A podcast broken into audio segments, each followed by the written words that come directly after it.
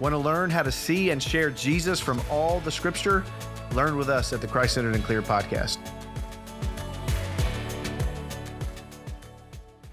Welcome to the Christ Centered and Clear podcast. I'm your host, Nate Akin, and with me this week is my brother, Jon Akin, and also Josh Redberg. We're wrapping up our short Advent series focusing on the women Matthew includes in the genealogy of Jesus. Each one provides a fascinating glimpse of God's grace. And on today's episode, we'll consider the life of Mary, uh, the mother of our Lord.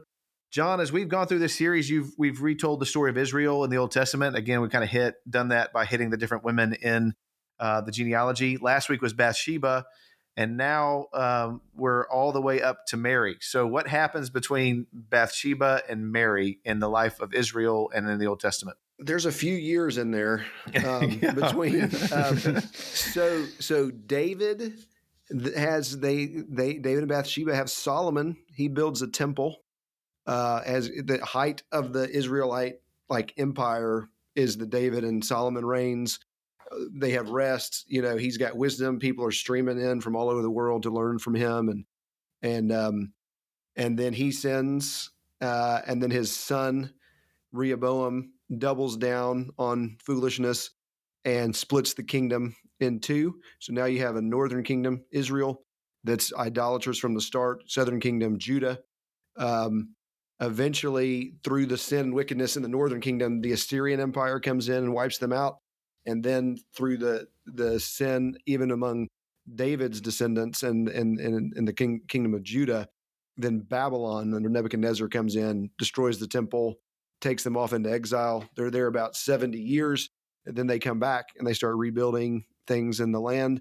Uh, but they're still under kind of foreign powers uh, through these different uh, empires. So you had the Babylonian, then you had the Medo Persian, then in the Greek Empire, and then the Romans come along. Uh, and it's it's during this time that uh, you know our Lord comes into the world. Josh, uh, I think you said you did not preach this one uh, when your church went through it, but if you were uh, the one preaching, which of the texts would you have picked about Mary? There's obviously a lot more about her yeah. than some of the others, and what would be some of the main uh, main ideas? Yeah, I didn't preach this one in this series, but in different Advents, I have preached um, some of the story. Certainly, as you talk about Mary throughout that. Um, I think the one I would land on for this is Luke one. Uh, I think of all of them, you you hear the most about Mary. Uh, obviously, Matthew, the end of Matthew one, Matthew two. She, she's a big part of any any telling of the story. Um, since she does deliver the Messiah. Um, but but Mary is focused on more in Luke one, and that's where Mary has that sort of magnificent song of praise. So that's where I've focused on when I've taught on Mary. Jon, there's a lot that sort of, and Josh, you can answer this too as well, but there's some who seem to focus on Mary's age. Uh, do you think that's a massive part of the story? Um, why do you think they do that? What, what are your thoughts there? I think just because she's, you know, she's a virgin and she's she's unmarried, I think that's why the text uh, is is emphasizing that um, because this is obviously a prophecy that has come from Isaiah, and um, but yeah, I don't I don't know that it's a significant part. It's just she's she's an unmarried at this, you know, in that in that in that culture, they would have gotten married much earlier. Yeah, I just I feels like I've heard preachers sometimes that focus on how young she might have been, how old Joseph might have been. I think sometimes it's done more as a like I, I think it's trying to be provocative in a way that almost in our that may almost sounds creepy to us which I don't think is real helpful for the story. Mm-hmm. I mean, as Jon said, the focus is that she's a virgin, that she, like, that's what makes she could have been a 32 year old virgin or a, or a 14 year old virgin. Like, that's that's what makes it miraculous, not the fact that she uh, was a certain age. So I, I, that's one of the things I would beware. I think sometimes, like I've just heard it sometimes where it seems like it's there more for this. It's supposed to be intriguing, but it just it's intriguing because culturally for us it feels creepy. But that's because we're just so far removed from this culture, um, not because there was anything c- creepy in the story. That, I mean, one thing. This is a hermeneutical probably lesson for us all, an, an interpretive one if the text itself is not explicit about that, then maybe we need to be less uh, confident about how explicit we need to be as far as details that the authors clearly don't feel the need to be very, very like obviously explicit about yeah. her age or Joseph's age or so forth. So uh, probably something that, to tuck away. Uh, if you're doing this as the the way we're kind of talking about it, working through Advent, you're probably preaching this one right around Christmas or between Christmas and New Year's. Does that change how you would like preach this length of sermon, uh, all those sort of things that go into maybe a holiday uh, Sunday weekend? Yeah, I mean, I, I, would potentially if if this if this was the sermon I was going to do on like this year, like it's on Christmas Eve, um, I was I would definitely shorten it the sermon. I'm not I'm not preaching 45 minutes on Christmas Eve. Yeah. Um, try not to do that normally e- either, but I would shorten it up, and then it would be yeah, try to be very practical, lots of hope, and and get to the gospel because there's gonna be a lot of visitors and people who don't normally come to church. Is that because you're really seeker sensitive?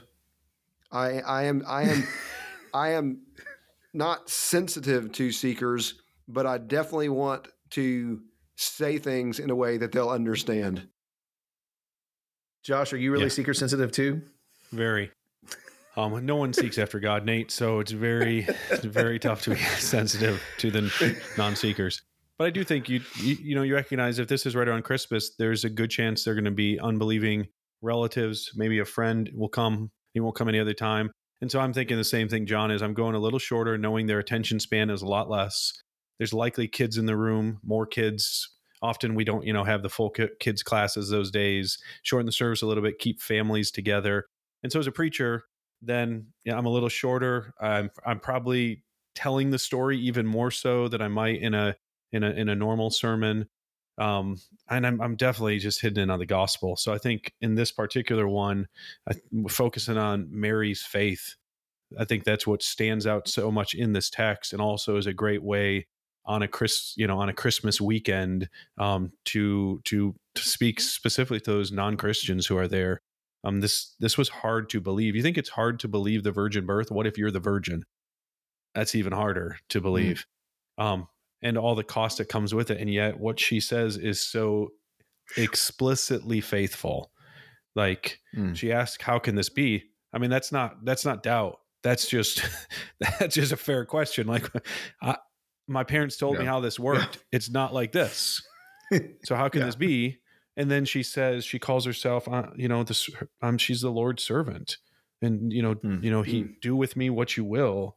Um, you know, that's. Uh, I mean, what an act of faith. May may it happen to me as you have said. So that's what I want to stress in this. Is yeah, this, this is hard to believe. Here's why it happened. Um, and here's what the response should be. And I think she's a very compelling uh, person, a very compelling witness um, to those who don't believe um, in this yeah, story. That's good. That's good. Back to, to even the question about length. Normally on those Sundays, we don't even have at the churches I've been. We wouldn't even have childcare, so you have yeah. young children in the room, and so to to do a forty five minute sermon is asking for chaos. Um, so typically, yeah. understanding why that might be a little bit shorter uh, than normal. Jon, maybe I'll, I'll start here with you, and then Josh, if you have thoughts, obviously jump in. It, it, does seem like at times evangelicals like us can avoid talking about Mary. Um, what are ways for us to sort of honor her without making uh, the former Catholics in our congregation feel uncomfortable?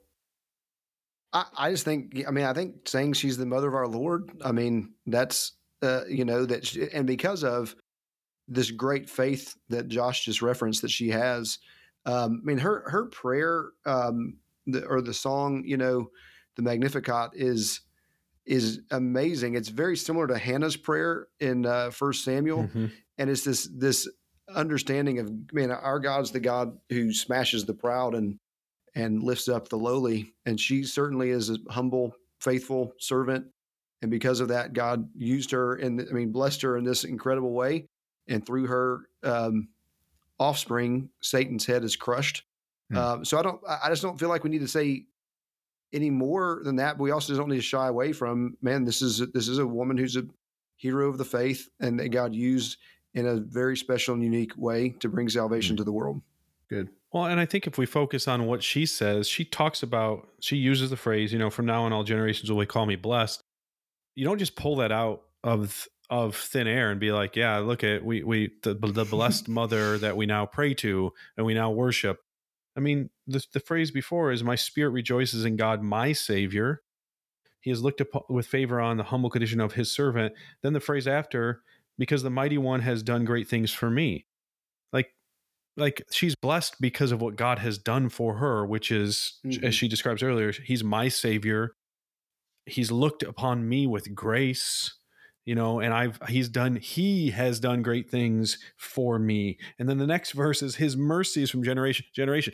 You can't separate that from the great things he's done for her. So if we actually listen to what she says um, then it becomes clear that she's not she's not this you know partially divine being.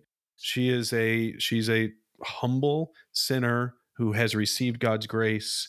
Um, you know this this this this is what this is who she is and so i think we just actually like we should anytime stick to the text and let yep. the text inform these truths and we more than anybody because we are not catholics because we have not raised her to a place the scriptures have not have a chance to teach her life and story in a way that would be you know relatable and applicable to everybody else in the room uh, mm-hmm. which is just an amazing thing to think about that that she's chosen then as the one who's going to carry our Lord, and she's she's like us, which makes the whole magnificence of the of the incarnation even just m- more remarkable uh, about how the Lord has chosen to redeem a people uh, by making His Son just like us, which is amazing mm-hmm. to, to, to think about. So I think I actually think the Catholics miss out on the opportunity to show just how staggering the incarnation is uh, mm-hmm. by the way that they yeah. Uh, obviously handle Mary. Any final thoughts on her? Final applications you guys would make? Um, really just I think I would probably encourage people to do a little bit more of digging into her life. But any any things that would be applications to take away. One one thing I would do is because I um, in this series, I think it was easier to do this when you're talking about Tamar and you're talking about Rahab. You know, having to talk about prostitution and you're having to talk about these things. It's it's easy for us to again to sanitize this story Mm. For, for the rest of her life, she's very blessed. For the rest of her life, she had to endure people whispering behind her back, mm-hmm. you know, doing air quotes. Oh, yeah, she was a virgin. Um, you know, Jesus was called a bastard uh, by some people. Um, and so, um, I mean, this is like if if you th- you think about it this way, if if we had this happen when we were in high school, there was a, a girl that we knew who was dating one of the football players, and um, and apparently like she she was like late her time of the month, and then she she was like, oh, I'm like I'm like the Virgin Mary. And everybody's like, uh, "Don't pee on my, my, shoes and tell me it's raining." You know what I mean? Like that, that's just not. And so that's, but that's that's what she, um, that's what Mary had to endure um, for the rest of her life. Uh, and people would would say things. Uh, and so this is this isn't like again flannel graph. This is this is a real story that had real pain and repercussion in, in Mary's life, and to be chosen for this uh, is wonderful. But it, it, didn't it did not come without its costs. Um, mm, but God was faithful to her um, and used her incredibly, despite that fact. Um, mm. And so again, I think it's I think it's just important to that we don't um, try to smooth around the rough edges of what's happening in Scripture. Yeah, I think I would point out where Mary's story ends. So it's recorded for us in Acts 1, verse 14. It says that she, talking about the disciples, they were all continually united in prayer along with the women, including Mary, the mother of Jesus, and his brothers. Mary's life ends as a disciple in the church. So she's mm-hmm. not standing there as, you know, as, as someone, at least as as someone interceding for the church or above the church, outside the church. Like she's she's in the church so mm-hmm. here's Mary who like received the grace of God in being chosen to deliver the Messiah ends her life where you and I should end our life, which is that she's a faithful disciple of Jesus. She's meeting with other Christians within the context of uh, like a, a local assembly of believers and they're praying and worshiping together. You know, she becomes a recipient of the Holy Spirit just as the other disciples do. Like this this is where God's grace leads. And so um, I, I, think she's she, it's a great example for us. Um, you know, I just it's hard to even fathom though. I think that's sort of fun. Maybe this is a place where you can say, just imagine, imagine being in that church service. Imagine being the pastor in that church service, and you get up and you're preaching about Jesus, and Mary's sitting there, mm-hmm. like, mm. be like, you know, but if you have any questions, like, don't Mary will be up front. afterwards. she can answer them for you. But like, but here she is humbly sitting in the assembly, meeting with the assembly as a as a follower of Jesus. I, I think that's just remarkable. And I think it's a powerful apologetic for the gospel. If this was made up, do you think Mary, you know, would have given her life to it? Like that mm. makes no sense. Um, because she's not, she's not, her fame came way later. like here she is just meeting and assembling and worshiping as a follower of Jesus. And that's what God's grace did. Mm, it's good stuff. I have one more thing. Just uh, I think on the the practical side of, of, of, when you're teaching this is to talk about the importance of family and and how God has structured the family in a certain way, with parents as being those who have authority, children being those who obey. Um, if if if if the Son of God was subject in everything to his earthly parents, how much more so should should our children uh, be obedient to us? And then if, if the the Son of God took care of his mother in her in her old age uh, as he was getting ready to leave, then how much more important is us for for us to take care to show honor to our parents the entirety of our of our lives? Uh, and so Mary's story, while it's just incredibly unique, um, it's also one that that many people it's it's a life of of having having a family, starting a family, trying to raise kids, um, mm. and uh, so there's a lot practical there as well. As currently having a little bit over a one month old in the house, I hope he listens to this podcast one day uh, and takes to heart what you just said. Uh, but hmm. also, that is a great apologetic that Mary, who would have known Jesus from day one, was a um, was a was a faithful disciple even at the end, which is uh, again even a testimony to the realness of this of this story.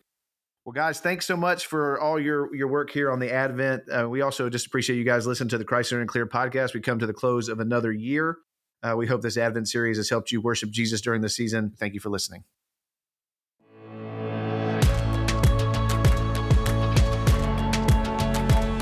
Thank you for listening to the Christ Centered and Clear podcast. If you have questions, topics, or texts that you'd like us to consider for future podcasts, please contact us at podcast at christcenteredandclear.com. And please visit us at christcenteredandclear.com for more resources that will help you see and share Jesus from all of Scripture.